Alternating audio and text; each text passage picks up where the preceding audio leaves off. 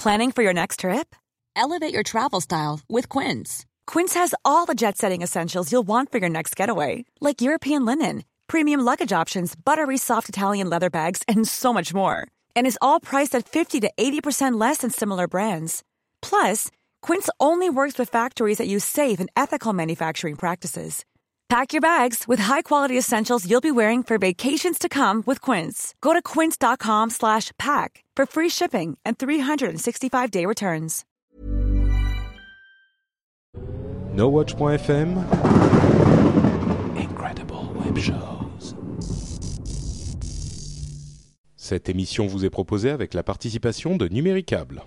Bonjour à tous et bienvenue sur le Rendez-vous Tech, le podcast bimensuel où on parle technologie, internet et gadgets. Nous sommes en décembre 2010 et c'est l'épisode numéro 49.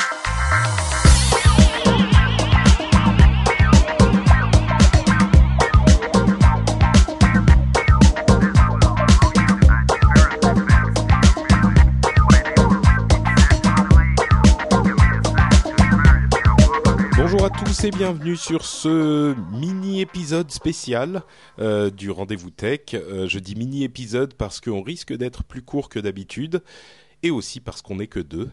Euh, comme pour ceux qui ont écouté Upload, le podcast de toutes les apps, de tous les téléphones mobiles et applications mobiles. Et, oula, on sent que je suis fatigué, hein, n'est-ce pas Jérôme? Ah Oui, Da Tovaric. Alors, euh, ton petit voyage euh, en Russie euh, bah écoute, ça s'est très bien passé. Comme certains donc qui ont écouté Upload le savent, j'étais en voyage en Russie et en Ukraine. Et donc quand on- quand je suis arrivé, j'ai demandé à Jérôme de me prêter main forte pour faire ce petit épisode quand même parce que Bon, il y a certaines personnes qui attendent l'émission et je n'aime pas décevoir les, les auditeurs quand, à moins que ça soit absolument impossible de faire une émission. Ouais, enfin, Donc, tu voilà. prends quand même un risque de les décevoir en m'invitant moi. Hein, donc, euh, tu joues avec le feu, là, Patrick. Mais non, mais non, tu vas être brillant dans la catégorie. euh, J'y connais pas grand chose, mais j'essaye. Non, non, je suis euh, tech enthousiaste. Voilà, Voilà. c'est tech enthousiaste, mais pas tech pro. Mais j'essaierai de donner des ouvertures au sujet, sur l'histoire, sur euh, l'art, euh, ce genre de choses. Je te sens déjà inquiet. Bah écoute, euh, en tout cas, les, les, comme vous le constatez, l'épisode est là un petit peu en retard, mais il est là quand même, donc j'espère que vous l'apprécierez. Surtout que euh, l'actualité tech a attendu que je sois en Russie pour se déchaîner, donc il s'est passé quand même deux trois petites choses, Euh, donc on a de la matière. Euh, et puis bah écoute, on va se lancer tout de suite. Euh, Il y avait un commentaire dans iTunes, enfin il y a quelques jours, qui me disait Patrick, tu fais des transitions trop longues. L'émission est très bien, mais tu devrais laisser plus de face à- place à l'intro et moins aux transitions. Euh, Ouais, mais Patrick, n'oublie pas ce que tu m'as dit la première fois qu'on s'est rencontrés, que j'étais tremblant devant le. Tu m'as dit les commentaires, faut les lire, mais il faut pas commencer à faire ce qu'on dit dans les commentaires. Il y, a, il y a un petit peu de vrai, j'avoue. Mais bon, écoute, lançons-nous quand même avec euh, la première euh, histoire qui a occupé toute l'actualité euh, technologique et pas que technologique. C'est une histoire évidemment énorme dont vous avez entendu parler. Euh, cette histoire de WikiLeaks, euh, dont on a déjà parlé plusieurs fois. Et on avait même parlé de euh, cette affaire précisément, c'est-à-dire que WikiLeaks et son gérant, Julian Assange, a été au centre de l'actualité parce qu'ils ont rendu public une série impressionnante de ce qu'on appelle des câbles diplomatiques, c'est-à-dire en fait c'est des emails, euh, bon formatés d'une certaine manière, mais en gros aujourd'hui c'est un petit peu comme des emails de communication interne de la diplomatie bah, de tous les pays du monde en fait, et en particulier euh, des États-Unis. Alors, ça a occupé, au-delà de cette, cette base qu'on connaît tous, ça a occupé euh, l'actualité pour plusieurs raisons, parce que ça pose énormément de questions. D'une part, sur les, les bases de, Wikileaks et leur euh, mission, et aussi sur ce qui est éthique et ce qui ne l'est pas. Parce que les choses ne sont pas aussi simples que de se dire d'un côté, euh, oui, ben le, le monde a le droit de savoir, donc il faudrait laisser WikiLeaks euh, parler et, et- et livrer tous ces documents secrets au monde. Et d'un autre côté, évidemment, c'est, c'est, il suffit pas de dire, bah non, c'était des documents secrets, donc il faudrait absolument interdire WikiLeaks, leur faire fermer boutique et mettre Julian Assange en prison, ce qui accessoirement est aussi en train de se passer. Mm. je vais livrer ma vision de la chose euh, et puis je te demanderai, Jérôme, si ce que tu en penses euh, également. Et surtout, ta, ta vision, est-ce qu'elle évolue? Parce que c'est vrai que tu as, déjà dans d'autres vues de rendez-vous tech euh, donné ta, ta, vision sur WikiLeaks. Est-ce que, vu que WikiLeaks est en train de prendre des proportions quand même assez énormes hein, là maintenant, est-ce que ta vision change ou est-ce qu'elle est la même ou moi, je suis intéressé en bah tant que poditeur. Ouais, bah écoute, je t'avoue que c'est, il y a, je sais pas si on peut dire qu'elle change, mais par contre, il y a rien de définitif. C'est-à-dire que j'ai pas une opinion arrêtée euh, parce que c'est vraiment un problème moral. Euh, pour parler de cette histoire précisément, le fait de euh, livrer au monde des communications secrètes. En, des communications secrètes de la diplomatie. Le truc, c'est que ça touche un petit peu à la question éthique du journalisme, mais euh, la, réaction première, effectivement, ça peut être ouais, ben il n'y a pas de raison qu'ils aient des choses à cacher. Mais et, je suis sûr que certains d'entre vous, parmi les auditeurs, pensaient ça, pensaient que ben, il n'y a pas de raison, c'est nos gouvernements qui disent des choses euh, sur d'autres gouvernements, c'est des trucs qu'ils vont faire dans leur dos. Il n'y a pas de raison qu'on n'ait pas le droit de le savoir. Mais en même temps c'est comme c'est un petit peu comme si, si je schématise, euh, on, privait une personne de des réflexions qu'elle se fait dans sa tête, tu sais, de ces hmm. de ces petites réflexions privées. C'est comme si tu, tu vois, t'arrives à une soirée et puis tu te dis, euh, là ce mec, euh, le pantalon, euh, le pantalon rouge moulant, euh, c'est pas forcément le meilleur choix de, de tu vois, esthétique qu'il aurait pu faire. Ouais, enfin moi quand j'arrive dans une soirée, généralement la première pensée c'est elle, elle est bonne. bon, mais ça tout le monde le sait en fait. Donc euh, moi je me concentre plutôt sur les. Ouais, voilà.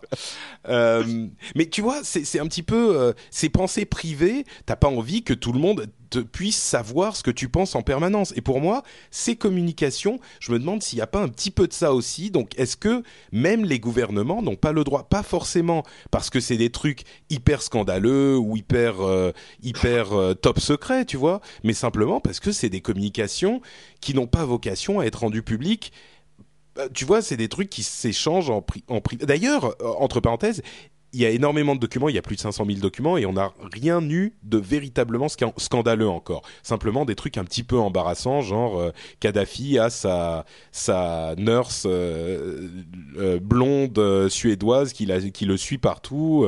bon, c'est ridicule, mais donc, euh, je sais pas, tu, tu vois ce que je veux dire euh, Mais non, non, seulement je vois ce que tu veux dire, mais je vais même déporter le débat un tout petit peu en dehors du tech. Moi, quand j'ai lu toutes ces infos autour de WikiLeaks, j'ai pensé au film Festen. Tu te souviens du film Festen? En gros, schématiquement, à une histoire de famille où on se déballe toutes nos vérités d'un coup, tout ce qu'on pense les uns sur les autres, et euh, le, le, film se passe plutôt mal pour ceux qui l'ont pas vu. Euh, et en fait, ça m'a donné deux réflexions. Euh, toujours sur le truc, toute vérité est-elle bonne à dire? Euh, Dans la vie de tous les jours, toute vérité est-elle bonne à dire? Non. Par contre, en psychanalyse, toute vérité est bonne à dire. Je m'explique. Euh, dans vos... Ça devient compliqué là. Non, non, non, non, mais je vais rattacher ça à Wikileaks. Dans la vie de tous les jours, les gens que vous croisez, euh, comme le disait Patrick, vous vous retenez de dire certaines choses. Et je dirais que c'est la diplomatie qui nous permet de vivre en société. C'est la diplomatie euh, normale, quoi. On ne dit pas à quelqu'un, euh, tiens, t'as une tête de cul aujourd'hui, en lui disant bonjour, parce que ça peut créer des problèmes. Donc toute la journée, on se retient de dire un certain nombre de choses. Bah, la diplomatie, c'est pareil. La diplomatie, on ne dit pas exactement ce qu'on pense des pays avec qui on fait de la diplomatie, sinon on serait en guerre perpétuelle. Néanmoins, les vérités un jour doivent sortir. C'est là où je reviens à la famille. Les histoires de famille qu'on garde secrètes et les pensées qu'on garde secrètes et les mauvaises choses qu'on garde secrètes, ça éclate au bout d'un moment. Mais ça, je mm. dirais que c'est le rôle après d'une psychanalyse. Et là, pour ramener ça à Wikileaks, je pense que oui, ces vérités-là devraient sortir un jour pour, pour, pour, sur l'autel de la vérité, mais qu'elles sortent aujourd'hui par un petit mec euh, je veux dire petit mec, mais voilà, euh, qui vient dire, hé, regardez ce qu'il a dit, euh, je, je, je l'ai trouvé sur Internet, etc. c'est vraiment pas bon, quoi. C'est euh, c'est même pas la bonne méthode, quoi. Tu veux dire C'est pas la bonne méthode. Et quelque part, il faut que les les gouvernements ils admettent leur vérité par une une espèce de psychanalyse, donc par eux-mêmes, et pas qu'on qu'on dise voilà ce que tu as dit, mais plutôt dire voilà ce que nous on a dit mais euh, je suis peut-être pas très clair. Non, non, si tu veux euh, dire qu'il faut qu'il y ait un travail de la même manière qu'au bout d'un moment, au bout de certaines, euh, d'un certain temps, plusieurs dizaines d'années, généralement, les documents euh, top secrets sont déclassifiés et livrés au public. Ouais, ça vient de l'intérieur et, et ça, vient de l'intérieur et c'est un travail que doivent faire les gouvernements par rapport à eux-mêmes de remise en question de leur politique internationale. Par contre, c'est extrêmement dangereux. C'est comme si à un repas de Noël, il y avait le petit neveu euh, qui serait WikiLeaks, qui euh, prenait tout le monde les... de votre table et qui disent, toi, en fait, il y a Tata qui, pense qui a lu les journaux intimes de tout le monde et qui et voilà et qui révèle tout. Et c'est, on peut pas vivre en société comme ça. Hmm. Donc j'estime que ce qui se passe est grave. La réaction des gouvernements, elle est proportionnée à la gravité des faits. Ah, tu trouves? Ah, moi je, enfin, disons que leur réaction, je dis pas les moyens d'action qu'ils prennent hmm. Mais le fait que ça soit dangereux pour la diplomatie, oui.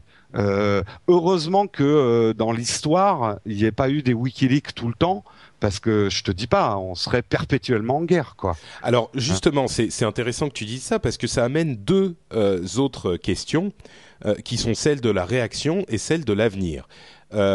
traitons d'abord celle de la réaction des gouvernements, c'est-à-dire que, à mon sens, autant je suis nuancé sur l'analyse qu'on fait de, de, la, de, la, de, cette, de ces révélations, autant pour moi la réaction des gouvernements, et en particulier du gouvernement américain, a été j'ai pas envie de dire disproportionnée parce que c'est porter un jugement de valeur définitif, mais en tout cas, euh, à mon sens, au moins un petit peu inquiétante et il faut se pencher dessus parce que euh, il y a eu une condamnation immédiate et sans euh, processus judiciaire. Hmm. C'est-à-dire que au départ, le, gouvernement américain a commencé à dire euh, oulala, ça va pas, on va euh, déclarer que WikiLeaks euh, c'est pas bien. Et à partir de là, pour revenir sur la question vraiment tech, tous les partenaires, je dis partenaires au sens un petit peu l'âge du terme, c'est-à-dire tous les gens avec lesquels Wikileaks travaillait, que ce soit PayPal, les banques en Suisse, les, fournisseurs de services comme Amazon, les ont lâchés. Euh, c'est-à-dire que Wikileaks est, maintenant lutte et, y arrive, mais lutte pour garder son infrastructure.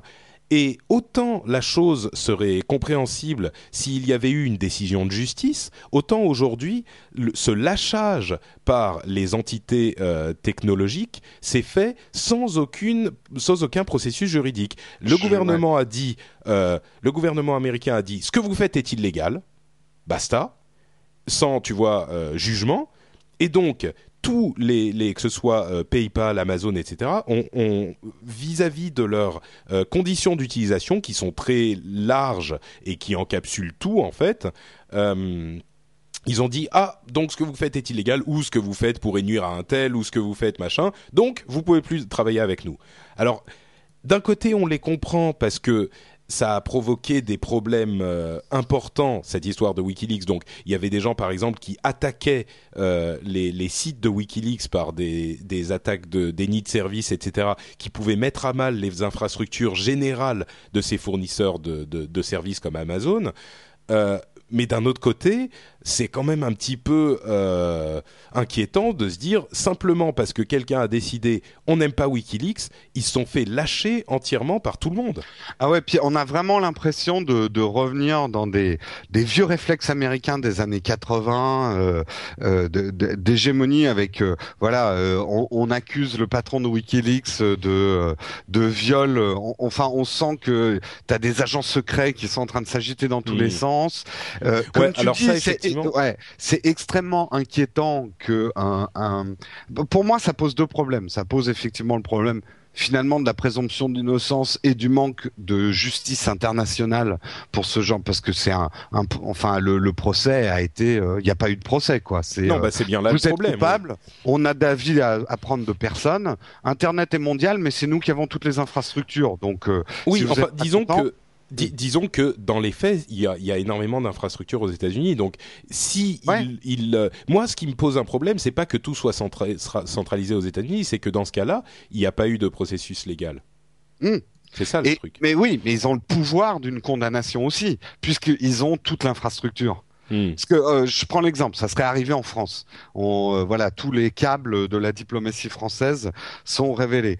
Euh, la France n'aurait, même si la France avait condamné de, la même manière euh, le WikiLeaks français en disant ce que vous faites est illégal, la France n'aurait pas eu les moyens techniques de les bloquer comme le font les États-Unis. Non, non, mais c'est ça le truc qui est inquiétant, c'est que il y a eu aucun moyen technique euh, mis en œuvre aux, États-Unis qui ne sont pas disponibles en France. D'ailleurs, c'est intéressant que tu dis ça parce que c'est une histoire qui a été moins euh, publique, mais euh, pendant un moment, WikiLeaks a été hébergé en France chez OVH.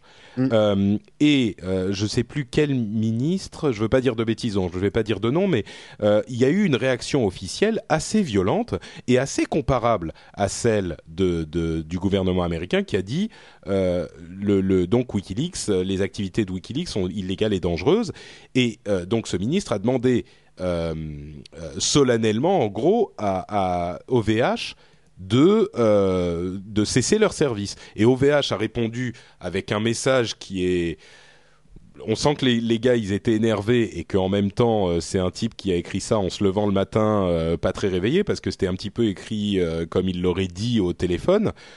mais il a dit, mais exactement ce que nous, on dit maintenant, c'est ni au gouvernement, et c'est très important ce que je vais dire maintenant, ni à OVH de décider si WikiLeaks est, a des activités illégales ou pas, c'est hmm. à la justice. C'est à la justice.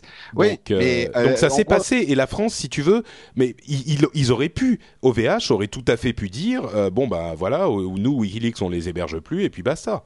Mais c'est simplement qu'il y avait un gars chez OVH ou un, ensemble de, de, de personnes chez OVH qui ont dit, bah non, nous on fonctionne pas comme ça, on suit les règles et les lois. Donc c'est tout à fait admirable de leur part. De leur part. ah non, mais tout à fait. Mais d'ailleurs, ça met finalement, le, à mon avis, le doigt sur le, le nœud gordien du problème.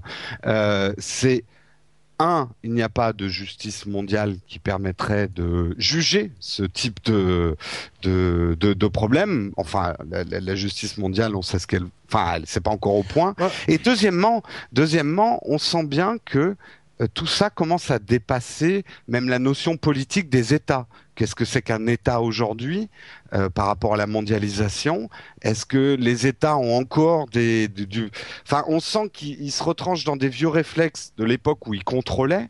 Et euh, on sent qu'il y a une perte de contrôle totale. Hmm. Le fait même que les câbles de la diplomatie soient tombés dans les mains de Wikileaks, c'est un manque de contrôle total. On sent que les gouvernements sont aux abois. Et la notion même d'État, euh, est quelque chose qui est en train de devenir tellement poreux qu'il va falloir qu'on invente d'autres choses très vite c'est bon, je pense que tu vas un petit peu loin, mais le, fond, je suis d'accord, je suis d'accord avec toi. La personne euh, qui a qui a donné ces documents à WikiLeaks d'ailleurs et, a d'énormes soucis en ce moment. Euh, moi, je pense que les choses pourraient être réglées de manière, euh, enfin, conforme à la loi, si simplement la loi était respectée dans le cas, si tu veux, si Amazon avait dit les mêmes choses que OVH, euh, on n'aurait pas ce problème, Amazon et, d'autres. Hein. Mais, euh, mais d'une manière générale, tu ouvres une porte vers l'avenir, et c'est vrai que il va falloir que les États composent avec ce qui est en quelque sorte un organisme de, de, de presse internationale. Je ne sais pas s'il mérite le, le terme enfin le nom d'organisme de presse. Certains euh, le pensent et en sont convaincus, mais le truc, c'est que même si et, là, on, en vient à ce que tu disais par rapport aux années 80 et aux, États qui essaient de, garder le contrôle.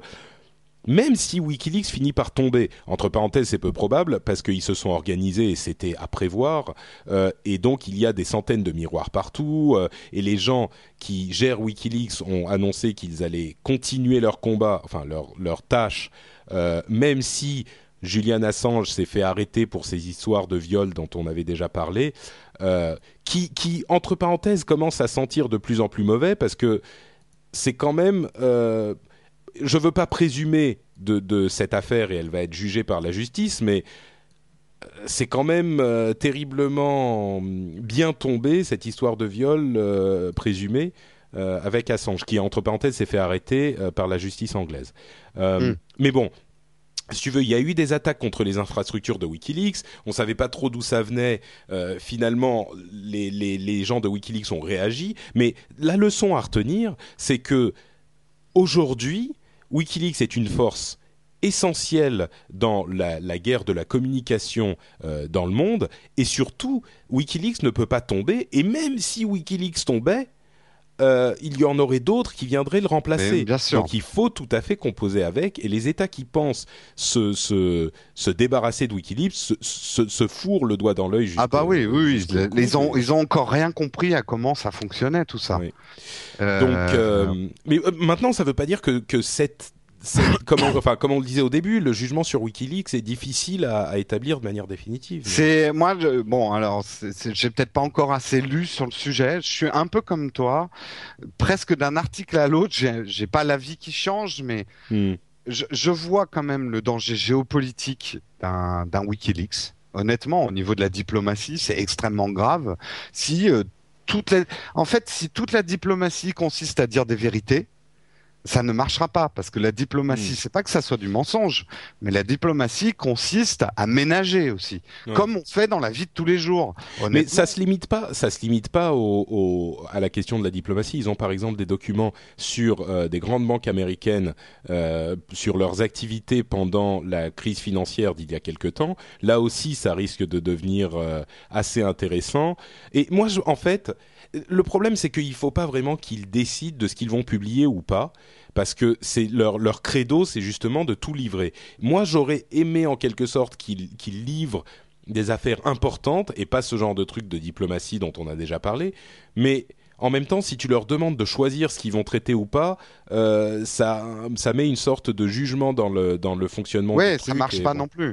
Donc bon, on a énormément de questions. Je crois qu'on a très peu de réponses, mais euh, Ouais, je crois quand même que ça va donner une bonne leçon à beaucoup de gens que euh, bah, les données, faut les protéger.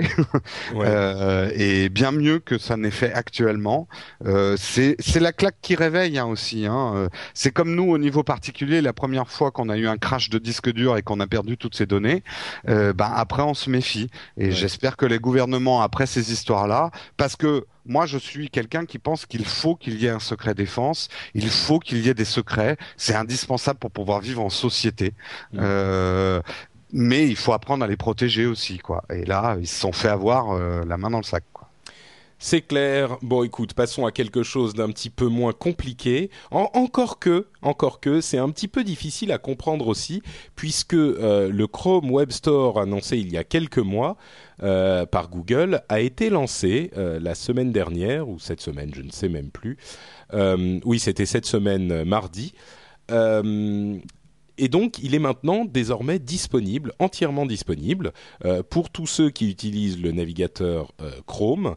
Et pour résumer un petit peu la chose, c'est une composante essentielle du système d'exploitation Chrome OS qui va arriver courant 2011 pour faire concurrence à euh, macOS et euh, Windows en quelque sorte et qui sera entièrement basé sur le web, c'est-à-dire que vous ne garderez quasiment aucune information chez vous, votre euh, portable, votre ordinateur portable, hein, on ne parle pas de téléphone, sera devra être connecté au web en permanence et les applications seront des applications contenues dans des pages web.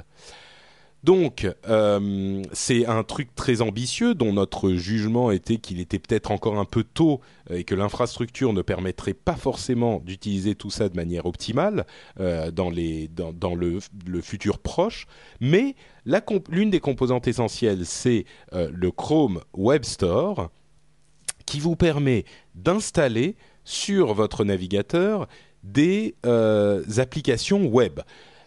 Là où ça devient un petit peu compliqué, c'est que en gros, si il y a plusieurs éléments, mais si vous allez directement sur la page web en question, eh ben vous avez la même chose, en Mm. quelque sorte.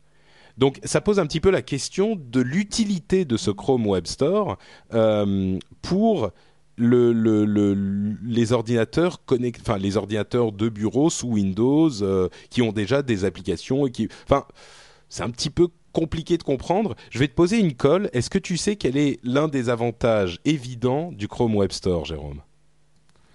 L'avantage évident du euh, Chrome Web Store. Euh, bonne question. Je croyais que ça allait être sur Chrome euh, lui-même, mais bah de pouvoir. T'es pas obligé de répondre si tu sais pas. Non, hein. non, non, non, non, mais je donne une réponse. de pouvoir effectivement customiser très facilement son son OS. non, mais l'avantage du Chrome Web Store, par rapport au fait d'aller dans une euh, dans une euh, sur une page web par exemple tu as le le Chrome Web Store euh, tu as l'application Sismic au hasard plutôt que d'aller sur Sismic Web quel est l'avantage? Non je vois pas l'avantage effectivement eh ben, l'un des avantages que les gens évoquent souvent, c'est le fait de pouvoir faire payer l'application. C'est-à-dire que, évidemment, bon, Sismic est gratuit, donc ça, ça ne s'applique pas vraiment, mais si les développeurs veulent euh, développer des applications qu'ils veulent, faire payantes de la même manière qu'on en a sur les appareils mobiles, euh, sur iPhone mhm. ou Android ou d'autres, eh ben, ils peuvent avoir un moyen très simple et très rapide de faire payer les utilisateurs et donc de développer des business de ce genre-là. Donc ça, c'est l'un des avantages euh, clairs. Au-delà de ça, le fait d'avoir évidemment toutes les, applications réunies à un endroit euh, simple, à mon sens, moi, ça, ça, a du sens. Et l'exemple des, des, téléphones mobiles prouve que ça amène euh, du, trafic euh, et de la lisibilité dans ce genre de, de magasin, enfin dans ce genre de truc. Et, aujourd'hui, sur le web, c'est un petit peu éparpillé partout, c'est vrai. Mais au-delà de ça, je suis un tout petit poil perplexe. Il faudra voir si ça, si ça, ça réussi à me convaincre, on va dire. Bah, alors, on va pas revenir dans l'éternel débat euh, on the cloud euh, ou sur ton disque dur, parce que c'est un débat éternel. Je crois qu'il y aura toujours un peu des deux. Il y a des choses qu'on a besoin de garder euh, sur son disque dur, d'autres qui sont très bien sur le web. Mais ça pose, enfin, là, je me trompe peut-être un peu de sujet, mais je reviens un petit peu sur Wikileaks. Ça ah. pose un peu des problèmes de sécurité aussi, parce que moi, voilà, je monte un business, je, tout tout mon travail, je le fais euh, sous Chrome, euh, donc tout, toute ma compta, tous mes trucs sont sur euh, sur Chrome, donc in the cloud. bon, on me dit que c'est sécurisé, mais quand même. Alors, j'ai peut-être des vieux réflexes de. Bah, oui, en fait, là, tu, tu, tu, c'est pas vraiment sur le Chrome Web Store que tu te. Non, là, c'est plutôt sur Chrome. C'est sur Chrome en général. En même temps, au niveau des logiciels, c'est un petit peu pareil. Euh, euh, si je prends des habitudes de travailler avec un logiciel, par exemple, mhm. imaginons il y a un, un, un, logiciel de montage vidéo qui serait dans le Chrome Web Store. Je prends mes habitudes, j'apprends tous les raccourcis clavier. Ça fait trois ans que je travaille avec. Euh, ils mettent la clé sous la porte parce qu'ils sont pas arrivés à atteindre leur business model. Euh, si j'avais une version sur mon disque dur, je peux quand même continuer à travailler dessus parce que le logiciel m'appartient. Oui, mais bon, euh, évidemment, il y a des avantages et des inconvénients à chaque, euh, ah, ouais, mais quand même. système, mais. Oui, oui. Bah, d'un autre côté, oui, oui, disons. Ouais, moi, je suis pas convaincu. Il y a des avantages énormes. moi, je suis premier adepte de la dématérialisation et on the cloud, qu'on puisse travailler de n'importe quel ordinateur sur ces documents. J'adore ça. Mais la possession, avoir les choses sur son hmm. disque dur, et les logiciels qu'on utilise être libres de tu vois, hein, je, donne un autre exemple. Euh, je reviens toujours sur les logiciels de montage. Je ne vais pas citer de nom de marque, mais il y a un logiciel de montage, il y a une version d'autrefois qui marchait mieux que la nouvelle version si, c'est sur le web, si c'est sur le web, je vais pas avoir le choix. La mise à jour, elle est automatique. Oui, oui, c'est pas faux. Tu vois, c'est une perte de contrôle quand même sur mes outils. C'est pas faux, c'est pas faux. Mais encore une fois, ça, ça parle plus de, de la de l'émergence du cloud. Je crois que tu t'entendrais bien avec euh, avec Yann sur ce coup-là. Euh, que vraiment du Chrome Web Store bah, euh, les web stores, ça va être des applis quand même. Oui, oui. Et entre parenthèses, elles sont, entre parenthèses, elles sont quand même pas mal foutues. Quand je dis que c'est juste des pages web, elles pourraient être juste dans des pages web, mais généralement, c'est quand même des applis un petit peu plus euh, euh, resserrées. C'est vraiment conçu pour travailler comme des applications et pas simplement comme des pages web. Hmm. Mais Bon, non, mais après, j'ai regardé la, dizaine que tu avais sélectionnée. C'est vrai hmm. qu'il y en a deux, trois. C'est bien sexy. Ouais, ouais, il y en a qui sont très jolis, qui ressemblent plus à des apps euh, comparables à celles qu'on peut avoir sur iPhone ou iPad ou Android qu'à des, des pages web, quoi. Donc, si vous voulez euh, regarder un petit peu ce que ça donne, vous allez sur chrome.google.com/webstore euh, et vous pouvez avoir tout ça directement disponible pour vous. Autre chose qui a été annoncée avec un petit peu moins de, de, de bruit et de fracas, mais qui est quand même intéressant, c'est l'arrivée du euh, Google eBook Store. Euh, T'as regardé un petit peu cette, euh, cette Oui, oui, oui, j'ai regardé l'info et j'ai j'ai mon avis là-dessus. Eh ben vas-y, écoute, vas-y, je Eh ben, parle trop. Alors non mais non non non au contraire euh, c'est toujours fascinant de t'écouter Patrick. Euh, je, tu vois je suis bercé entre le fait de devoir intervenir et en même temps je me sens très poditeur à t'écouter religieusement. Oh, qu'il est gentil. Euh, je me vengerai plus tard. Alors, moi, sur les e-books, je vais te donner un, un petit peu mon comportement aujourd'hui. J'hésite beaucoup à acheter des e-books Mhm. parce que je me retrouve comme à l'époque de la musique euh, il y a 2-3 ans. J'ai peur d'être euh, pris dans des normes et dans des standards et dans des protections qui vont me brider plus tard. Mhm. Et pour moi, la bonne nouvelle des Google eBooks, si j'ai bien compris ce que j'ai lu, c'est que ça a l'air quand même un peu plus ouvert que les trucs propriétaires, que ça soit Apple, que ça soit le Kindle avec Amazon. Ça a l'air quand même un petit peu plus ouvert et un petit peu, euh, voilà, universel. Donc j'aurais plus attiré. En fait, j'ai pas envie de revivre une guerre des standards. C'est. Je sais que c'est bien, c'est bien pour la concurrence, c'est bien que euh, il y a différentes technologies qui s'affrontent. Ok, je, je, je comprends ça. Mais moi, en tant qu'utilisateur, ça me fait suer, quoi. De, et du coup, je ne m'engage pas. Tu vois, j'hésite à acheter euh, des films, j'hésite à acheter des livres, parce que j'ai peur de retomber dans la bonne vieille guerre des standards qui fait que tout ce que je vais avoir acheté en 2010 ne marchera pas en 2012. Ouais, ouais. Non, mais je te comprends, je te comprends. Et C'est effectivement- euh, ouais. voilà. Et c'est pour ça que je, je trouve qu'il faut, faut lancer des trucs payants mais ouverts, euh, qui marcheront euh, et pérennes. Euh, faut Mm. pas oublier qu'un bouquin, on a envie de le relire 20 ans après ou de le filer à, à son gamin. Euh, Bah là, c'est sûr que euh, c'est un petit peu compliqué effectivement euh, avec ces, tous ces standards et entre surtout l'autre problème, c'est que entre iBooks d'Apple, euh, Kindle et maintenant le Google eBook Store et il y en a d'autres, euh, tous ces trucs-là ne sont pas compatibles. Donc, euh, si tu en achètes un quelque part, si tu achètes un livre quelque part, euh, t'es pas sûr de pouvoir le lire euh, sur ton autre machine si c'est pas mis à jour euh, telle ou telle à telle Ah époque. ouais. Bon, en même temps, entre Google, Apple et, et- et Amazon, on est quand même. euh, je Oui, pense mais- qu'il y a peu de chances que ça disparaisse. Projette-toi, projette-toi dans 3-4 ans avec ton iPad 4 qui est flambant neuf, euh, parce que bien sûr tu achèteras du Apple, on sait tous que tu es un Apple fan. Euh, non, Non, c'est vrai, c'est vrai, c'est vrai. Non, mais ta je comprends ce que tablette tu dire. dans 4 ans, tu vas te retrouver avec quatre applis selon les différents standards et tu auras tel livre que tu aimes bien dans telle appli, Mhm. Euh, mais qui sera pas compatible avec l'autre. Et Bah, euh, vrai- ouais, ouais, non, mais je te comprends. gamin, euh, voilà, ça, ça va être C'est pénible. c'est clair. Ce qu'il faudrait, ça serait des, euh, des, des, des livres sans DRM, un petit peu comme les MP3 aujourd'hui, qu'on est simplement Ah, voilà. des PDF ou ce genre de choses.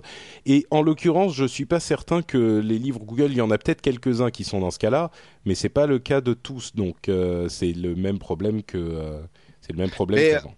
Voilà, moi je le dis en Euh, tant que consommateur, je n'achèterai pas ce type de médias dématérialisés tant Mm. qu'ils en seront pas au niveau de la musique aujourd'hui où on peut acheter un MP3 tranquille, quoi.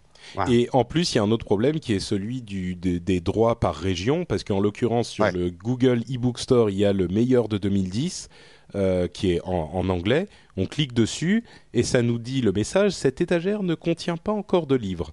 Donc euh, le meilleur vois, de 2010 n'est pas dispo en France.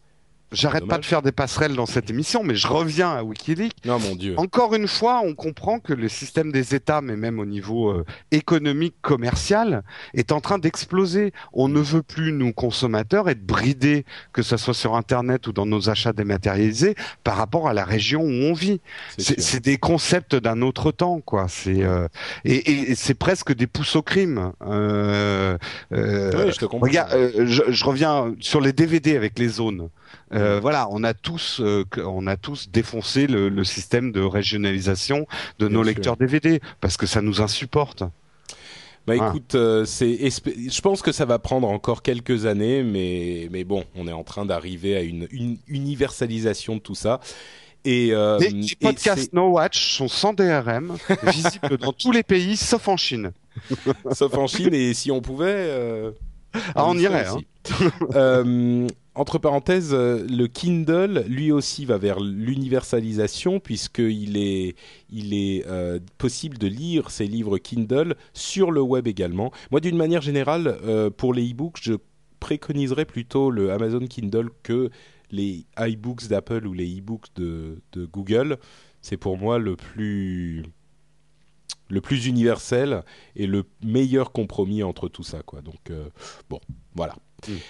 Euh, ensuite on parlait de questions de euh, de de manquement au processus judiciaire, eh ben, on revient vers des, des activités de, le- du gouvernement américain qui a... Oula. Oui, parce que... Eh ben. T'as des, bien des relents de, t'as des retours de vodka? Euh, non, mais c'est depuis. euh, je suis arrivé à à Moscou. J'ai atterri. euh, le jour d'après, je suis allé faire un tour sur la place rouge et puis voir le Kremlin. Et évidemment, le lendemain, j'étais complètement euh, malade, mort de, de, de- ma, ma gorge me faisait terriblement souffrir. Donc euh, j'ai fait mes, mes j'ai bossé là-bas avec euh, tu vois c'était le pire le pire moment pour être malade et j'ai réussi à tomber malade à ce moment. Faut dire qu'il fait Enfin. froid. Hein. Oui, il faisait pas chaud. Mais tu sais, en même temps, bon, bah, on fait une petite aparté. Euh, si vous voulez entendre parler de tech, allez vous prendre un thé parce que on va pas parler deux secondes d'autre chose. Euh, il, a fait beaucoup moins froid. Enfin, j'avais l'impression d'avoir beaucoup moins froid par moins 15 euh, que par moins 2. Quand, quand il faisait moins 2, c'était super humide, il y avait du vent, etc. Le lendemain, il faisait moins 15, j'ai enlevé un pull. C'est dingue. Ouais, mais tu sais aussi que ton corps s'acclimate au froid. T'as toujours possible, plus froid dans les premières euh, basses températures de l'hiver que, euh, que quand il fait ton, ton, ton corps se, se met à jour, quoi. Il dit, ah, tiens, il fait froid. J'ai reçu euh, l'update température hivernale. voilà. Il est, il est un peu long à l'update, tu vois, mais il s'y met, quoi. C'est laquelle? C'est Patrick euh, 3.2, c'est ça? Voilà. Euh, mais c'est, Euh, faut faire gaffe, il, il faut qu'il la patch, elle est buggée, celle-là. Ah merde Et c'est pour ça que j'ai le nez qui coule et que je tousse. euh, en Et voilà, exactement. T'as un virus. oh là là, les Euh, black tech. Ouais, c'est c'est fort, on fait fort. Donc, je disais, euh, euh, les, les problèmes de, de processus judiciaire, en fait, il y a quelques, il y a deux semaines environ, euh, une dizaine de jours, le gouvernement américain a saisi euh, des noms de domaine de 70, un petit peu plus de 70 euh, sites qu'ils ont estimés qu'ils ont estimé avoir des, aller à l'encontre du copyright aux États-Unis. Alors, en l'occurrence, je dis manquement aux procédures judiciaires, c'est pas tout à fait vrai parce qu'il y a eu une procédure judiciaire un petit peu obscure, mais ils ont quand même eu l'autorisation d'un juge. Donc c'est déjà ça. C'est un peu expéditif, d'après ce que j'ai lu quand même. C'est pour le moins expéditif, surtout que les propriétaires de ces sites n'ont pas été avertis. Donc du Ouais. jour au lendemain, ils se sont réveillés et ils se sont retrouvés avec leur nom de domaine euh, qui amenait vers un site où il y avait euh, les logos de, du département euh, de la justice américaine, de, il y avait de- du Homeland Security machin. Et, et ils n'avaient même pas été prévenus. Donc ça ne veut pas dire que les sites ont été euh, pris. Les, informations elles-mêmes, le site lui-même n'a pas été pris. C'est simplement le nom de domaine. Donc, évidemment, tout ce que ces, sites ont fait, c'est qu'ils ont pris de nouveaux noms de domaine, ils sont allés ailleurs et voilà. Et, le problème était réglé. Euh, donc, par exemple, il y avait, c'était Torrent Finder, je crois, euh, qui est euh, qui s'est déplacé de torrentfinder.com à torrentfinder.info et euh, il a propagé l'information et le, truc est revenu en ligne très vite. Le problème, c'est que ces jugements ont été effectués de manière un petit peu étrange parce que, en l'occurrence, Torrent Finder, c'est toujours cette fameuse histoire. Il n'y a aucun contenu véritablement illégal, sur le site en lui-même et, il- Mm. et il n'utilise même pas les, les informations qu'il trouve sur son site, il fait juste des liens vers d'autres sites qui, eux, ont ces informations. Donc, mais bon, il joue un petit peu au chat et à la souris. Euh, en l'occurrence, là encore, c'est un exemple de, de, de cette histoire où l'ancien monde pensait pouvoir arrêter les choses, peut-être, Mm. mais euh, concrètement, les, les choses se sont réattribuées en quelques jours, même pas en quelques heures, et euh, ça n'a fait que déplacer le problème. Donc, euh, C'est pour ça que ton image du chat et de la souris, je pense qu'elle est fausse, parce que le chat a toujours une chance d'attraper la souris. Là, on a vraiment l'impression que c'est des mecs qui essayent de choper des têtards à main nue. C'est impossible de choper un tétard avec des mains nues. Et c'est l'inadaptation, en fait, des moyens illégaux. Et ils essayent de réguler quelque chose qu'on ne peut absolument pas réguler Mm. avec les méthodes de régulation du commerce physique. Euh, bon, ok, mais voilà. alors, Ils, ont l'impression que de fermer un nom de domaine, c'est comme fermer un entrepôt euh, qui ferait des, euh, des contrefaçons. Que en fermant l'entrepôt, bon bah ça, ça marche pour euh, arrêter de vendre des sacs Vuitton qui n'en sont pas. Mais fermer un nom de domaine, c'est compliqué. Hey, it's Danny Pellegrino from Everything Iconic. Ready to upgrade your style game without blowing your budget? Check out Quince. They've got all the good stuff shirts and polos, activewear, and fine leather goods, all at 50 to 80% less than other high end brands. And the best part? They're all about safe, ethical, and responsible manufacturing. Get that luxury vibe without the luxury price tag. Hit up quince.com slash upgrade for free shipping and 365 day returns on your next order. That's quince.com slash upgrade. Hi, I'm Daniel, founder of Pretty Litter. Did you know cats tend to hide symptoms of sickness and pain? I learned this the hard way after losing my cat, Gingy. So I created Pretty Litter, a health monitoring litter that helps detect early signs of illness by changing colors, saving you money and potentially your cat's life. Pretty Litter is veterinarian developed, and it's the easiest way to keep tabs on your fur baby's health right at home. Go to prettylitter.com and use code ACAST for 20% off your first order and a free cat toy. Terms and conditions apply. See site for details. Complètement ridicule. C'est là où Oui, l'image en du temps, voilà, euh, il saute de l'autre côté, quoi. ok, c'est- jouons l'avocat du diable. Euh, Est-ce que ça veut dire qu'ils doivent rien faire? Est-ce que ça veut Non, dire qu'ils doivent non. euh, simplement plutôt que de s'asseoir perdre par du terre temps, ouais. Plutôt que de perdre du temps. Si tu as un problème de tétard dans ton bassin, dans ton jardin, ça peut poser des problèmes. Tu la prends loin la métaphore. ouais. Non, non, non, non, tu vas voir, je reboucle derrière. Parce que les tétards, ça peut être dangereux pour tes plantes d'eau, s'il y en a trop. Donc, euh, plutôt que d'essayer de chasser les tétards à main nue, en sachant que tu les auras jamais tous et que tu n'arriveras jamais à les capturer à main nue, eh ben, essaye de prendre un peu de recul et d'essayer de traiter le problème, peut-être en amorçant des discussions avec les tétards, trouver un compromis. C'est là où mon analogie s'écroule complètement. Non, mais en tout cas, tu vas essayer de, plus sérieusement, tu vas essayer de trouver des solutions adaptées. Et ça, ça prend du temps et ça prend de la réflexion. Et on sent que les administrations n'ont pas ce temps-là. Elles agissent dans la panique avec les tout petits outils qu'ils ont qui sont pas du tout adaptés. Et euh, franchement, c'est euh, voilà, c'est comme pisser dans un violon, quoi. C'est euh, Ouais. Je suis pas sûr que ça soit comme pisser dans un violon, mais admettons. Euh, d'aut- d'autant plus que t'as- t'as d'autant plus raison dans- avec ton histoire de tétard que il y a déjà une une. ah, Alors pour ceux qui qui sont pas très techniques, euh, expliquons un petit peu ce qu'est un DNS. DNS, c'est Domain Name Server. Ça veut dire que tous les sites sur Internet ont en fait une adresse numérique. Vous savez, le fameux euh, 192.168.0.1. Bon, ça c'est une adresse locale, mais peu importe. C'est ce type de euh, d'adresse, c'est toujours une série de quatre euh, chiffres.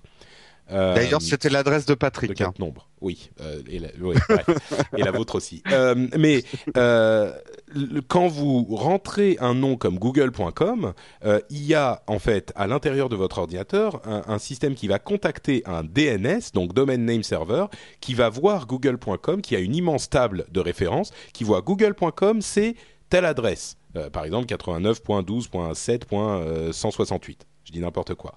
Euh, et même si euh, ces noms de domaine euh, sont détruits ou disparus ou disparaissent, euh, l'adresse en chiffres est toujours valable. Et ce qu'ils ont fait euh, dans ce cas-là, c'est faire une déconnexion entre le nom de domaine qui était par exemple torrentfinder.com et le chiffre qui lui existait toujours. Donc si vous connaissiez le chiffre, vous pouviez toujours y accéder. Et le problème du système actuel pour ce euh, cas précis, c'est que ces noms de domaine de serveurs sont centralisés. Donc si quelqu'un accède à ce nom de domaine de serveur, euh, serveur de nom de domaine, pardon, euh, il peut changer ces informations. Donc, en l'occurrence, les autorités peuvent rendre le site google.com inaccessible. Et ces changements sont répercutés sur tous les serveurs, du, sur tous les DNS du monde. C'est comme ça que ça fonctionne. Alors, les, euh, les, j'ai presque envie de dire les pirates, mais c'est même pas vraiment ça. Les hackers euh, du monde entier se sont dit ça, c'est un problème. Si jamais euh, quelqu'un de pas bien intentionné veut faire des, des, des, dégâts sur ces systèmes-là, donc essayons de trouver un, un, système qui soit décentralisé de la même manière que vous vous souvenez à l'époque de euh, Napster, on faisait des téléchargements de MP3 euh, avec un, un, une liste centralisée pour les trouver. Et quand ça, ça a été fermé par les, les autorités, euh, les protocoles ont évolué vers des trucs totalement décentralisés qui ne pouvaient plus être fermés. Et ben là, ils veulent essayer de faire un système de DNS en P2P. Donc ce système, cette table de correspondance d'un nom à un numéro, euh, serait entièrement décentralisé et ne pourrait plus être altéré par une autorité. Alors, c'est un projet extrêmement complexe dont on n'a pas du tout euh, les détails aujourd'hui, pas simplement parce qu'ils sont secrets, mais, mais, mais parce qu'ils n'ont pas été déterminés. Donc, euh, c'est le tout début du projet, mais ça illustre complètement ton histoire de tétard, et là aussi je reboucle, euh, moi aussi, parce que si ils essayent d'attraper le truc, il va encore leur échapper un petit peu plus loin parce que la technologie -hmm. va simplement être modifiée de la même manière qu'avec Adopi, euh, les, les, technologies évoluent pour faire face au, au, au système employé, employé par Adopi et Adopi n'arrivera jamais à être efficace. Euh, là, c'est encore le même problème. Donc, euh, ça n'est qu'une illustration de plus de, ce, de ce, cette question. Et qu'ils sont en train de. Ou tu silonnes. Tu silonnes. Ah, je reviens. D'accord. Euh, donc bon, j'imagine que Jérôme allait dire que euh, ils sont Allô. en train de. Ils sont en train de. Est-ce qu'on m'entend? Oui. Oui, bah, ils sont, ouais, bah, tu, tu l'as bien dit. Ils, ils, ont, mais je pense, je trouve qu'ils prennent quand même du temps à comprendre qu'ils, c'est pas comme ça qu'ils vont reprendre le contrôle. Euh, et c'est ce qu'il Non, mais il faut une génération. Il faut une génération. Il faut une génération, mais du, ce qui est inquiétant là, c'est qu'on est en train de créer des choses qui, qui, qui vont avoir des séquelles dans le monde qui nous attend. Je vais encore faire un, un parallèle, mais avec, des avec l'actualité. Non, mais ça me fait penser à la politique américaine quand ils ont créé euh, des, des, groupes euh, dans certains pays euh, de, de, de, des groupes de résistants et ces groupes de résistants derrière se sont retournés contre eux. Là, en essayant de, de, de cerner un problème et de garder la maîtrise sur un problème, ils sont en train de créer un autre problème qui sera plus dur à gérer. Oui. On revient aux têtards, c'est comme si en essayant d'exterminer les têtards, on était en train de créer une génération de têtards qui sera encore plus résistante. Mmh et mais à vrai dire, le, le, contrôler. Le, le problème, c'est tout à fait vrai ce que tu dis, mais le problème va même encore plus loin puisque cette, cette action euh, euh, a, a, été une sorte de prélude à une autre loi qui est en cours de, de vote euh, par les États-Unis, qui s'appelle le Combating Online Infringement and Counterfeit Acts, euh, Act, pardon, qui, qui donne le droit au gouvernement de, de, de fermer un, un, site presque sans travail légal quoi. Donc euh, effectivement ça va continuer à pousser les, les, les, sites illégaux encore plus loin dans la difficulté à être traqués et ça résoudra pas le problème. Bref. Euh, on, la dernière grosse histoire dont je voulais parler c'est encore une histoire de neutralité du net, puisqu'il y a eu un gros débat qui a eu lieu euh, et qui continue à, avoir lieu euh, aux États-Unis et qui a eu une sorte d'écho en France euh, cette semaine. C'est-à-dire que comme vous le savez, il y a des sites, enfin c'est le cas depuis des, années, les, les, gens de l'industrie crient au loup depuis des années.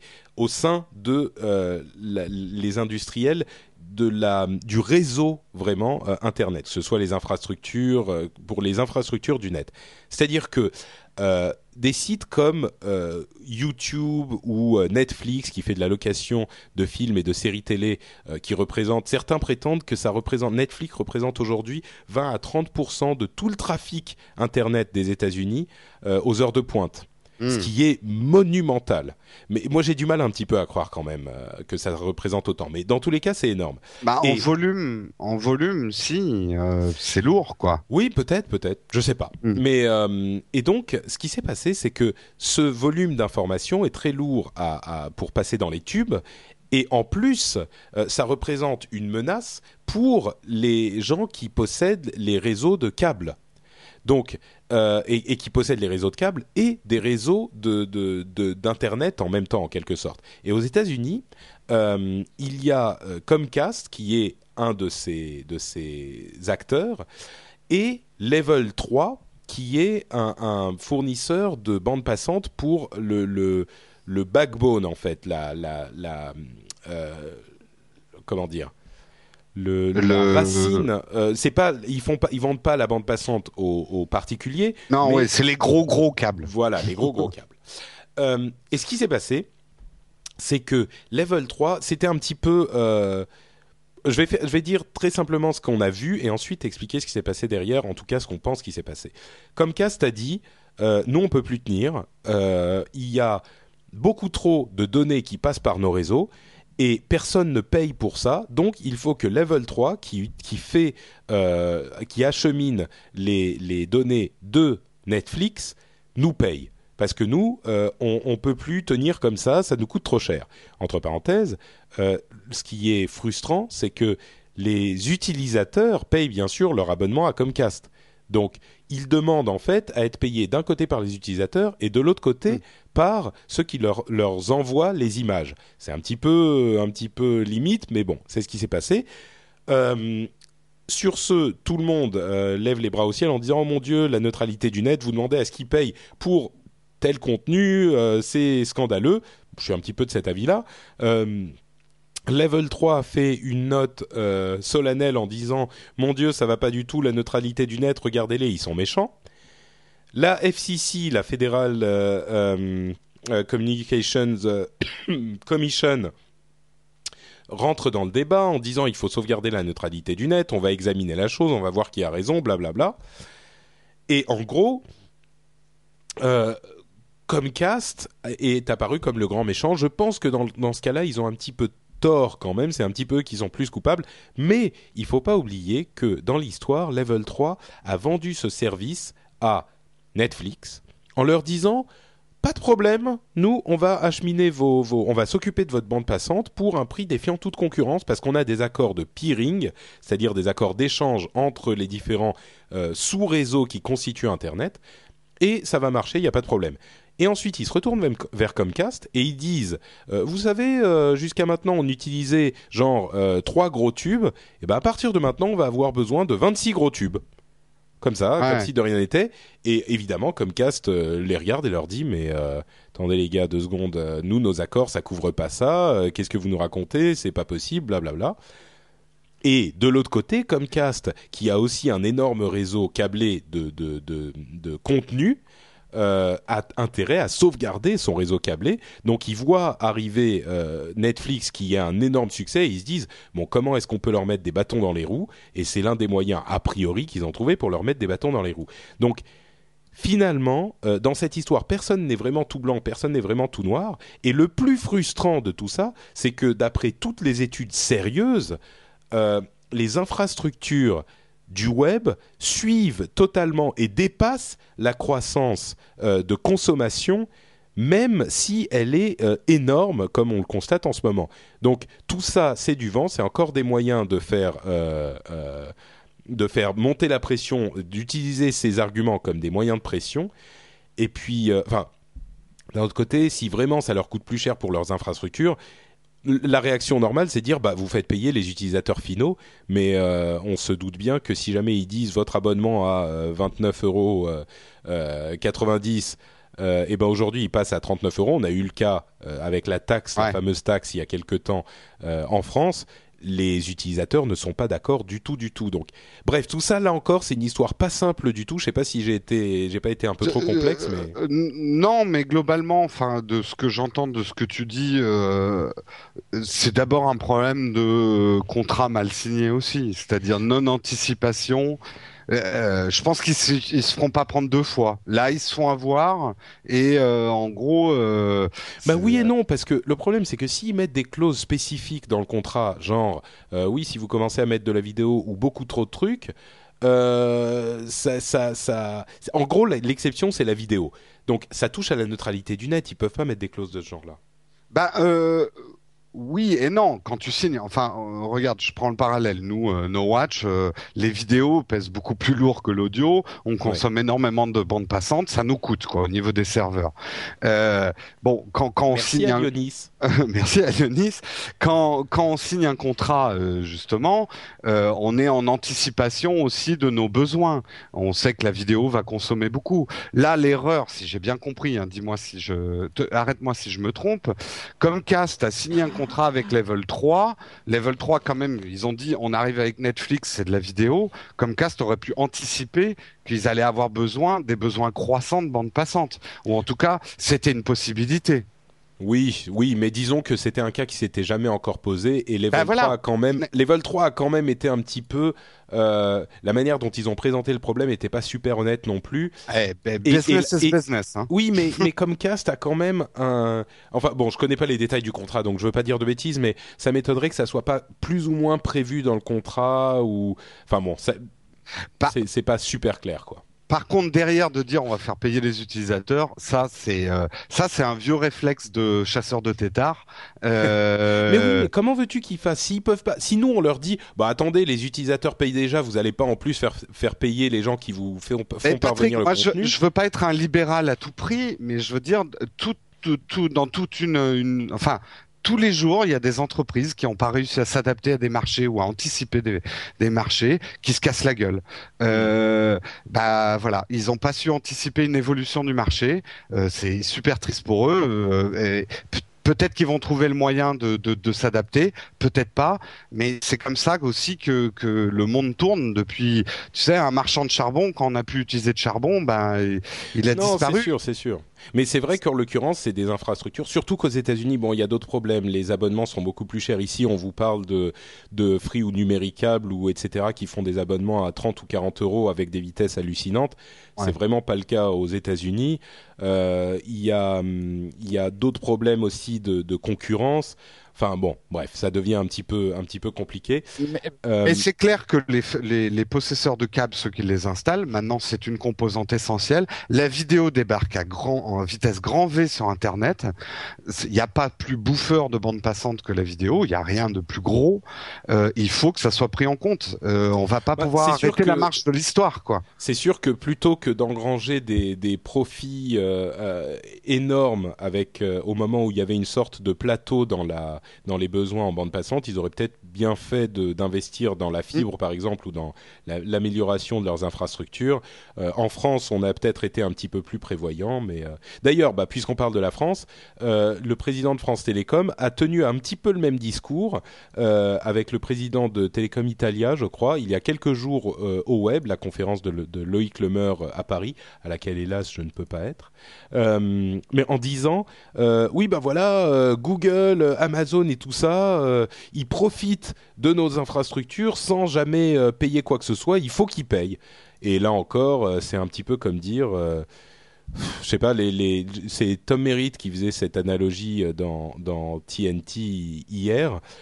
C'est comme si EDF disait euh, oui ben tous ces fabricants de télévision et de toasters il faut qu'ils nous payent de l'argent parce que ils profitent de nos infrastructures et de notre électricité c'est scandaleux bah non, euh, tu, tu fais payer tes utilisateurs euh, finaux. Nous, on paye déjà notre électricité. Il manquerait plus que Ah ouais. Sony et, et, et à payer l'utilisation de ces télés, quoi. Moi, ça me fait toujours penser à des chefs d'entreprise qui ont raté leur business model ou qui n'ont pas su s'adapter, qui sont aux abois et qui mm. cherchent un moyen de, de, de, rester à flot. Bon, alors c'est sûr que euh, France Télécom, enfin Orange, je sais pas, euh, c'est pas une petite entreprise, mais euh, adaptez-vous, déployez plus d'énergie à vous adapter, euh, quitte à perdre un peu d'argent pendant 4-5 ans euh, pour adapter vos réseaux plutôt que de vous acharner à essayer de trouver des solutions à court terme qui seront mauvaises pour vous parce que vous allez vous mettre à dos vos clients, quoi. Euh, et au contraire, c'est comme ça qu'arrivent les, les, les, concurrents qui vous bouffent, quoi. Et oui, et puis l'innovation se fait comme ça aussi. Les entreprises doivent innover, sinon elles crèvent, quoi. à vouloir s'agripper à des vieux business models et à des trucs d'autrefois, t'en crèves, t'en crèves. Bon, euh, justement, puisqu'on parle de gens innovants euh, qui, qui ont des affaires intéressantes. ça a été très sombre hein, quand même ce, ce, ce rendez-vous tech. On a parlé un peu de la fin du monde. Hein. C'est vrai, c'est vrai. C'est bah écoute, euh, c'était un petit peu comme ça dans l'actualité, mais on vous apporte un rayon de soleil avec notre sponsor et son message qui est un petit peu comme euh, l'arrivée du printemps dans cette période oh, hivernale. Tu, tu devrais faire de la publicité, Patrick. Euh, puisque vous le savez, Numéricable euh, et Oula, j'ai changé un truc sur le texte, je ne sais pas si je vais pouvoir m'y retrouver. T'inquiète pas, je suis là, je fais le filet. D'accord, ok, merci. Euh, donc, Numéricable euh, est notre sponsor, vous le savez, et ils nous font passer ce petit message pour vous en vous disant que euh, pour fêter leur millionième prise raccordable à la fibre, sur Paris, Numéricable organise le grand jeu concours dont on vous a déjà parlé, les Power Battle. attention, on vous disait les voix précédentes que c'était du 19 novembre au 19 décembre. En fait, c'est jusqu'au 17 décembre, donc vous avez un petit peu moins de temps prévu, euh, mais vous avez quand même encore un petit peu de temps. Donc jusqu'au 17 décembre, vous pouvez défier vos amis en comparant la puissance de vos débits qui a la plus grosse.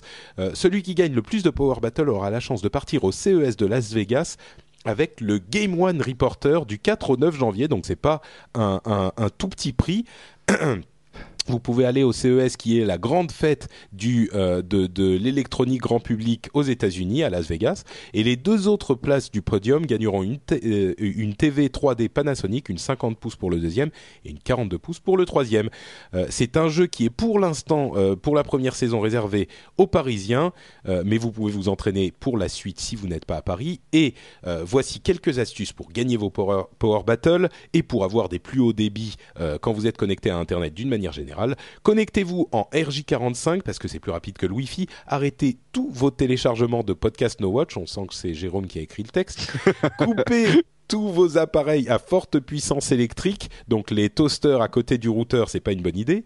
Euh, et c'est jamais une bonne idée. de toute façon, ouais. Pour donc ne toastez pas vos routeurs euh, pour éviter les champs magnétiques. Et si vous avez encore des débits de noobs, puisque vous pouvez évidemment faire ces tests avec d'autres euh, opérateurs que numéricables, et eh ben si vos débits ne vous satisfont ne vous satisfont pas et vous perdez vos Power Battle, et ben passez à la puissance fibre avec numéricable. Pour jouer, c'est très simple. Vous vous inscrivez et vous défiez aux amis sur powerbattle.fr, P O W E R B A D T L E et si vous n'êtes pas parisien, en, en, attendant les Power Battle dans votre ville, euh, la rénovation du réseau en fibre continue en France.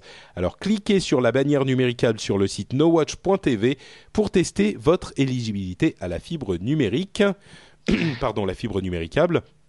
Je t'entends inspiré, Jérôme. Tu veux corriger une bêtise que j'ai dit Non, non, non, non, non. Ça a été parfait. Je voulais juste ajouter deux petites choses. Effectivement, c'est vachement important pour nous quand vous allez prendre des renseignements sur Numéricable que vous passiez par le site No Watch TV pour cliquer sur la bannière parce que comme ça, euh, Numéricable savent, que vous venez de, que vous venez de notre part. Et deuxième petite chose, jusqu'à lundi, normalement cette émission va peut-être sortir ce soir, on est jeudi soir.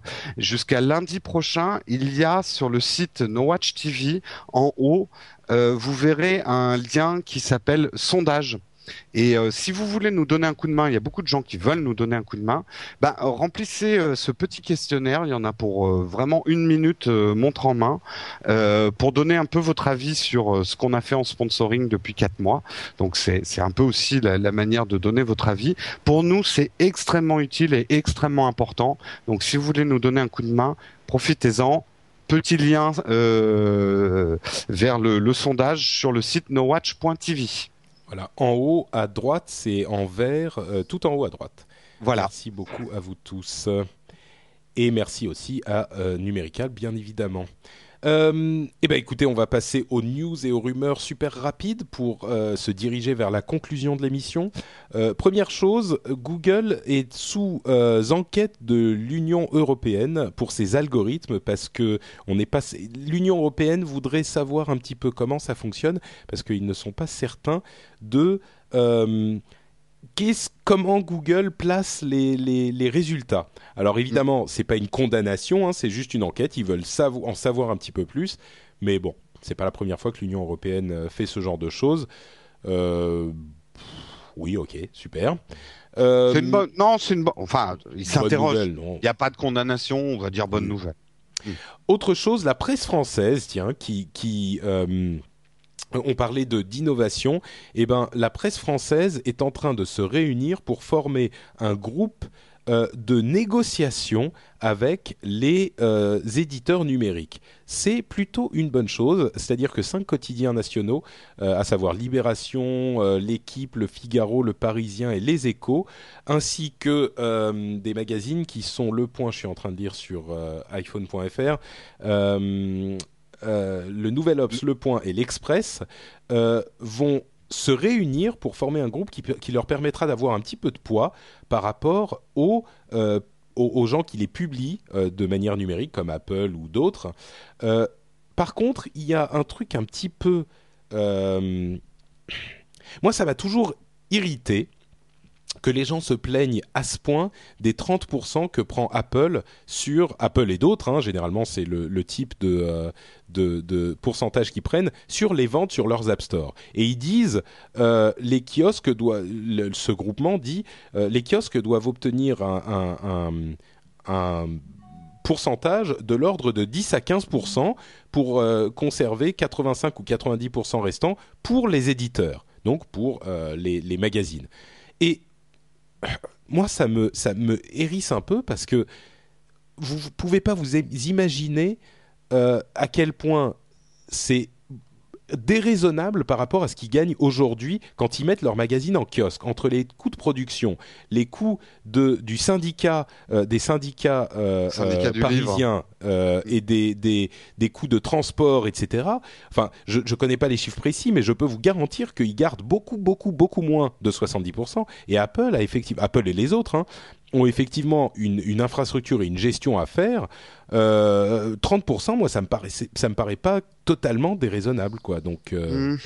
C'est un débat complexe parce que nous on le vit du côté du podcast. Euh, bon, ils nous prennent pas d'argent parce qu'on fait pas payer les podcasts.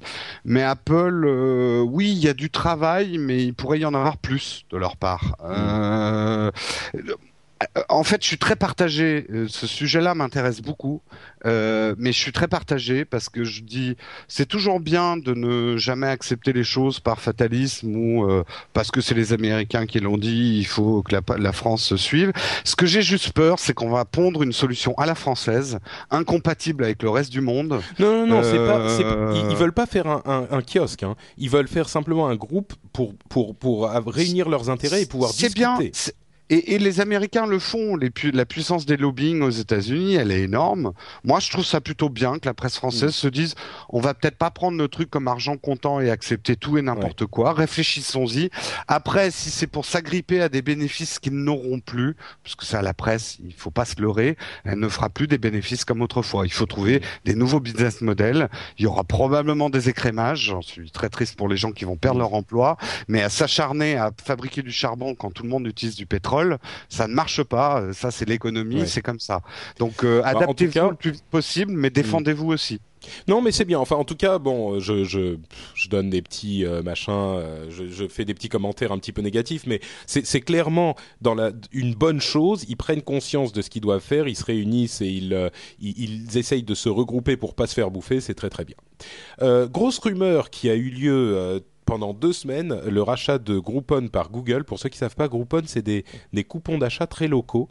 Euh, c'est une boîte qui marche énormément en ce moment, qui vient d'arriver en France euh, il y a quelque temps. C'est-à-dire que vous inscrivez, sur le site et vous allez euh, recevoir tous les jours une série de bonnes affaires euh, pour votre ville. Donc ça met en fait, par exemple, je mets au hasard, euh, aller bouffer dans un super restaurant pour euh, pour deux pour 20 euros au lieu de 50 ce genre de truc, tu vois, c'est des petits deals de ce genre-là. Mm. C'est généralement entre 50 et 70% de réduction. Il faut le prendre tout de suite. Et s'il y a plus de euh, X euh, personnes qui achètent, genre euh, 50 ou 100, eh ben le deal est activé. Et généralement, c'est toujours activé. Euh, et c'est très utile pour les commerçants locaux parce que ça leur permet de, de se faire connaître et de se mettre en contact avec les gens qui habitent euh, là où ils travaillent. Et c'est très utile pour euh, Groupon évidemment parce que ça leur fait plein de sous-sous. Moi, je suis inscrit depuis quelques temps, ça marche très bien. C'est plutôt euh, des trucs un petit peu féminins. Il y a beaucoup de trucs genre des marques de luxe, Ah bah, ça te va bien, alors. Donc, écoute, moi, ça me va très bien. Et c'est une boîte qui a une croissance phénoménale. On a parlé de chiffre d'affaires qui allait de 200 millions à euh, 2 milliards par an. Euh, Google aurait visiblement euh, offert 6 milliards de dollars à Groupon, qui a finalement, après des, des discussions interminables, refusé, ce qui est Ah, complètement hallucinant. Euh, mais il semblerait qu'ils aient refusé, en fait, contrairement à ce qu'on pense, par, pour des questions de, euh, de monopole. Ils pensaient que le deal ne pourrait pas euh, euh, être validé par les autorités américaines, justement parce que ça donnerait un trop gros monopole à Google. Donc, et ils voulaient en fait de l'argent pour le cas où ça ne se faisait pas, et Google a refusé. Donc, euh, bref, voilà. Moi, j'ai été Mais- très sur- enfin, surpris de l'arrivée de Groupon parce que je pensais que c'était le modèle économique vers lequel s'orientaient des Foursquare et des et Gowalla, c'est ça le ouais. concurrent. Je pensais que c'est parce que c'est ça le vrai génie de la de la localisation, de où je vais et tout ça, c'est de pouvoir finalement faire de la promo derrière Mhm. et faire des achats groupés et des trucs localisés. Et euh, euh, j'ai été déçu que Foursquare et Gowalla prennent du retard Mhm. parce que c'est ça la vraie idée économique autour de, Ouais. de ces Mais trucs-là. la différence, c'est que Foursquare et Goala, il faut que tu ailles quelque part. Là, tu reçois ton mail tous les jours à minuit, et, euh, et, et c'est super simple et c'est super efficace. Le site Ouais, est mais- moche, hein. les mails sont moches, le site est moche, euh, tout est un petit peu... Oui, euh, mais de toute façon, tu sais, moi je viens de la pub, un coupon de réduction, faut pas que ça soit trop beau, parce que sinon on a l'impression qu'on a mis de l'argent dans le coupon. D'accord. Bah, voilà, tu, rigoles, mais c'est ça. hein. non, mais je te crois bien. Je te crois. Donc voilà, bref, si vous connaissez pas Groupon, jetez-y un coup d'œil. Un, un coup d'œil, c'est Groupon, comme un coupon mais avec un groupe, donc des coupons de groupe. Euh, euh, G-R-O-U-P-O-N. Et, euh, bon, franchement, c'est une boîte euh, sur laquelle il faut garder un œil. Deux dernières petites news rapides. Euh, Google Me, donc le fameux réseau social de Google, enfin euh, surcouche sociale à leur service, qui s'appellerait peut-être euh, Google Plus 1 on va voir, euh, serait décalé au printemps parce que c'est pas encore complètement prêt. Euh, et autre chose, Google Wave est devenu un projet de Apache. Donc euh, Google Wave n'est pas mort.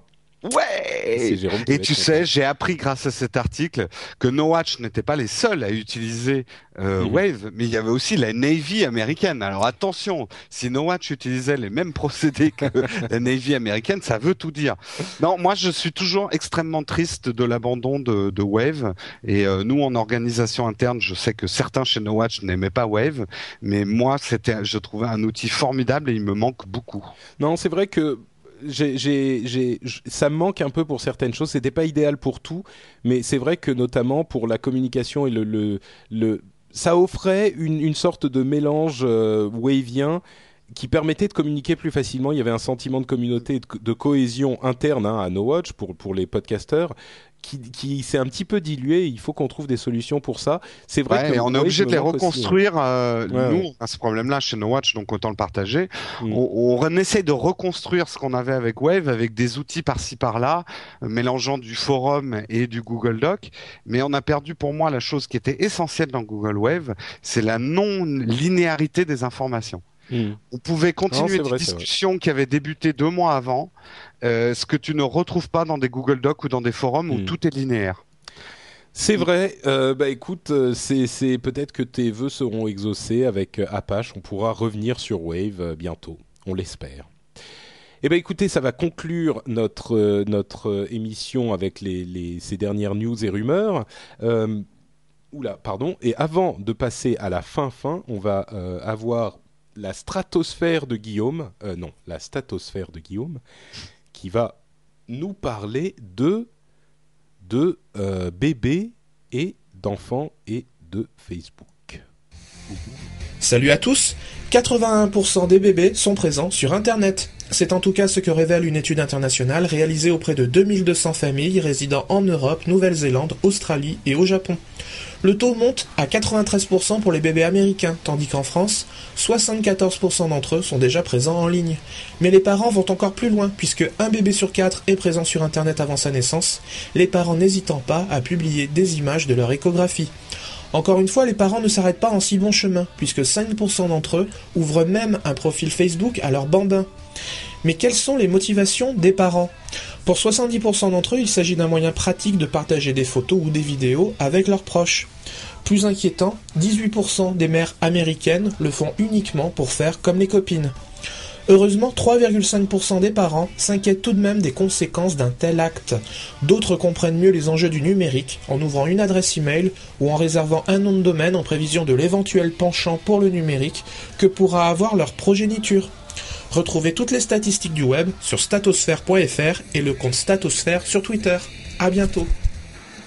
Voilà, donc euh, effectivement, euh, Facebook est déjà présent pour les gens qui ne sont même pas nés. Euh, enfin, bon, ce qu'il dit sur le, fait de réserver le nom de domaine de votre enfant, moi, c'est quelque chose qui me parle vachement, quoi. C'est, enfin, si demain j'ai un enfant et que je l'appelle, je sais pas, François Béja, je- je- j'irai peut-être euh, euh, réserver françoisbéja.com. Euh, vous fatiguez pas, je Mm. l'appellerai pas François Béja. hein. Ouais, je, ouais, je sais pas Non trop quoi. Tu, tu Oui, vas pas non, ouvrir une page, une page Facebook à tes futurs enfants quand ils seront encore euh, in utero? Tu, tu sais, je, je- Facebook et les enfants, je vois ça avec mes neveux et nièces. J'ai pas envie qu'ils aillent trop vite sur Facebook, quoi. Il y a Non, même- ok, non, Il y d'accord. a une perte d'innocence qui est un peu rapide. Non, ok, c'est vrai, mais je veux dire, le fait de préparer pour ton enfant euh, sa vie numérique, bon, pas forcément Facebook, mais au moins son, le nom de domaine, euh, machin.com, ou tu vois, de le réserver alors- quand il va naître, ou non? Euh, je me mets à la place d'un ado. Hein, le- euh, je vois des, les ados autour de moi, là, mes, mes, mes nièces, euh, sur Facebook, elles veulent pas que leurs parents aient accès à leur page Facebook. Non, non, mais tu le gardes pas pour, non, pas pour y accéder toi, mais pour qu'il Ouais, au moment où. Oui, mais euh, du coup, tu frustres ton enfant de l'acte de création de sa vie numérique. Tu l'as créé pour lui, et je trouve ça un peu mère poule couveuse. Euh, euh, finalement, pas, pour moi, c'est pour Ouais. moi, je le vois plus comme euh, le fait de mettre de l'argent de côté pour pouvoir lui acheter son appartement quand il sera. euh, tu vois, Ouais, quand mais il ça aussi, 20 je trouve quoi. que c'est un peu mère couveuse. Oh, bah, à mon avis, euh, tes enfants seraient bien contents d'avoir un appartement quand ils auront 20 ans, plutôt, enfin au moins un. un- Oui, un non, non, mais d'accord. Mais la vie numérique a un charme aussi à se chercher un pseudo parce que son nom est déjà pris. Enfin, je sais pas, tous ces trucs que nous on a fait, euh, tu les prives quand même de ces actes de création Ouais. numérique. Moi, je mais crois bon. que c'est encore une de tes opinions bizarroïdes euh, que je ne comprends Bah, pas. écoute, euh, bah, Donnez-nous votre avis sur le forum. Exactement. Euh, euh, et donc, euh, retrouvez toutes les stats euh, de Guillaume sur statosphère.fr, comme il l'a précisé dans son petit message. Et c'est déjà la fin de l'émission. Pour en discuter, vous pouvez aller sur lrdv.fr. Ça vous amène sur le site avec tous les commentaires. Je vais juste lire à propos de commentaires un petit commentaire sur iTunes, commentaire de Footer qui nous dit merci Patrick qui nous a laissé 5 étoiles, c'est très gentil. Très bon podcast qui balaye l'actu tech mais en approfondissant beaucoup les sujets. Tout le monde n'est pas d'accord donc on assiste à des débats très intéressants. Continuez, c'est parfait. Merci à toi Footer. Si comme lui vous voulez nous laisser un petit commentaire sur iTunes, vous pouvez le faire très facilement en recherchant le nom du podcast dans iTunes et en euh, tapotant avec votre clavier et vos doigts. Euh, et d'ailleurs, euh, entre parenthèses, il y a le, rewind mensuel, annuel d'iTunes, dans lequel il y a tout plein de, de podcasts No Watch. Et félicitations. Euh, je sais plus combien tu. Enfin, t'es dans la colonne des des meilleurs podcasts audio de tous les temps. Ouais, Voilà, super. fantastique. Wouhou, Ouais. je- je saute Meilleur de joie. podcast de tous les temps. Il y a euh, meilleur podcast audio de tous les temps. Bah, c'est marrant parce que les autres, c'est euh, France Inter, Europe 1, RTL, tu vois, tous ces trucs-là. Et, Ouais. euh, Non, non, et au- mais- au, milieu, il y a Azeroth.fr, On le commence à exister. etc. Ouais, Il y en a plein de de de, De de No Watch, hein, dans toute la Un, un peu de partout, ouais. D'ailleurs, meilleur podcast vidéo Geek Inc. Euh, bravo. Bah, tâchons bravo que ça dure. Tâchons que ça dure. Ouais, ouais, on espère. Entre parenthèses, meilleur de 2010, on en a aussi euh, quelques-uns. Euh, Des Il y a d'ailleurs parce euh, que c'est pas très clair d'ailleurs leur classement. Meilleur de No Watcher. 2010, on comprend rien. Euh, oui, non, pas, pas vraiment. Mais l'ancien No Watcher euh, Mathieu Blanco, qui nous a quitté il y a quelques temps, qui est premier, bravo à lui. Mais on a aussi euh, Lionel. pour le coup, il a arrêté son, son émission et le Lionel App Show est dans les meilleurs. Ouais, mais là, on commence une nouvelle audio là. hein, Oui, oui. Game in the Pocket. Exactement. Tonight on Mars, que je commence, comme je le disais, à beaucoup, beaucoup apprécier. Euh, Cinefeuse est là aussi. Enfin, ceux-là, c'est la liste de ceux qui ont plus ou moins commencé en 2010, mais en fait, il y a C'est Scuds. ceux qui ont commencé en 2010. Scuds, vous Mais- avez commencé en 2010 Non, non, mais Scud ah, vous êtes HD arrivé a sur commencé. Ah, non, c'est le HD qui est arrivé en 2010. c'est pour ça que le classement est un petit peu bizarroïde, mais bon, Ouais, on va bon. dire ça iTunes. Ils ont des Oui, d'ailleurs, différentes, d'ailleurs, euh, dans dans la liste des meilleurs podcasts vidéo, il y a le podcast d'Eric et Ramsey qui Ah, est, euh, mais que je comprendrai jamais, quoi. Ne m'en parle pas, ça me rend Ouais. furax. Il n'y a plus rien sur ce truc-là depuis trois ans. Non, mais enfin déjà. dans les ouais. classements. Bref. bon, bref. Donc en gros, bon, on est content d'y être, mais ça veut pas dire grand-chose. mais bon, euh, ça n'empêche que si vous nous laissez des commentaires, ça nous fait bien plaisir et ça nous aide vraiment pour le coup. Euh, N'oubliez pas, comme on le disait, euh, de passer sur nowatch.tv pour aller remplir le petit sondage en haut à droite. Vous pouvez me retrouver sur patrickbeja.com avec tous les liens vers les différents réseaux sociaux euh, pour lesquels vous avez créé des pages pour tous vos enfants. Vous pouvez retrouver Jérôme sur euh, Ah, alors. Je te Allô prends de cours. Oui, oui. Ah oui, tu m'as pris Je- cours je là. me suis- oui, je me suis juste J'étais en, train de en train me faire les ongles là. Euh, vous, vous pouvez me retrouver sur Twitter euh, sous le nom Jérôme Kenborg, K-E-I-N-N comme Noémie, B-O-R-G. Et sinon, vous pouvez me retrouver dans trois podcasts de No Watch. Un audio que je fais avec Patrick, Cédric et Corben qui s'appelle Upload, que je vous conseille absolument d'écouter. C'est indispensable. Et les deux autres, c'est aussi indispensable. C'est scuds.tv que vous retrouverez sur nowatch.tv et Zapcast. Et vous retrouvez tout ça sur nowatch.net avec plein d'autres podcasts super cool sur plein de sujets qui ne manqueront pas de vous plaire. Eh ben écoutez, on va se quitter là. On se donne rendez-vous donc dans une dizaine de jours pour un nouvel épisode du Rendez-vous Tech. On vous fait de grosses bises et on vous dit à très bientôt. Ciao ciao Salut tout le monde. Ciao, ciao.